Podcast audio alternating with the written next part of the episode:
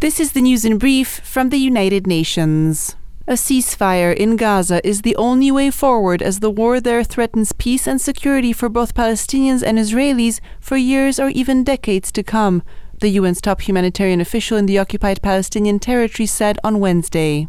Lynn Hastings stressed that the intensifying hostilities have pushed almost half of the population of the Strip, or about a million people, into Rafah in the south, compounding the dire health and hunger crisis. The reason why Gaza is not safe is not just because of the airstrikes, but it's also because these conditions that are being created by the massive displacement of the population into smaller and smaller areas of Gaza. Ms. Hastings also insisted that a ceasefire could be conducive to the release of hostages taken by Hamas during its deadly terror attacks in southern Israel on the 7th of October, and reiterated calls for access to the hostages. Access for humanitarian partners, the International Committee of the Red Cross, ICRC, should also be granted to medical staff who have been detained by Israeli forces, such as the director of the Al Shifa hospital, which was the object of a full scale military raid last month, she said.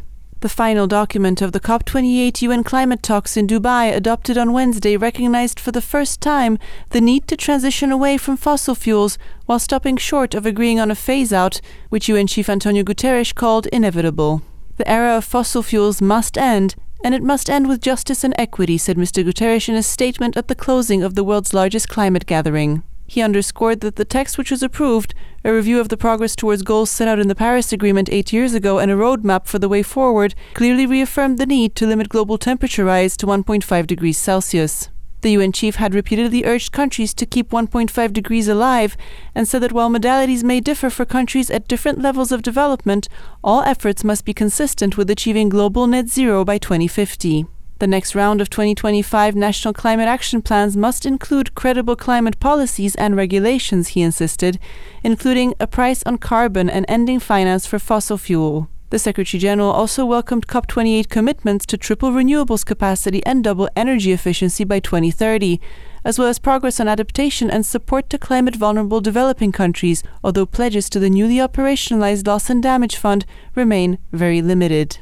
Record forced displacement around the world reflects a crisis of humanity and the need to redouble efforts to protect the 114 million people who've had to flee their homes.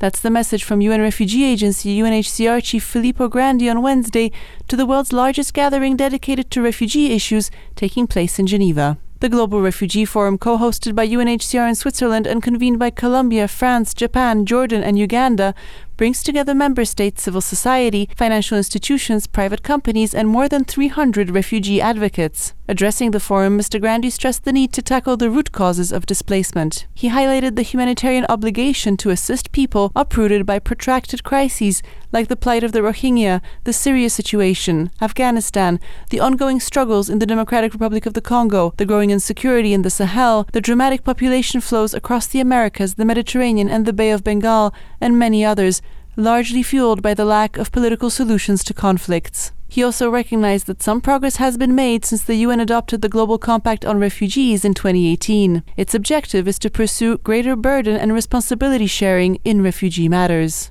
UNHCR lacks $400 million to end the year with the minimum of needed resources, Mr. Grandi said, and is looking with much concern at 2024. Dominika Tomaszewska Mortimer, UN News.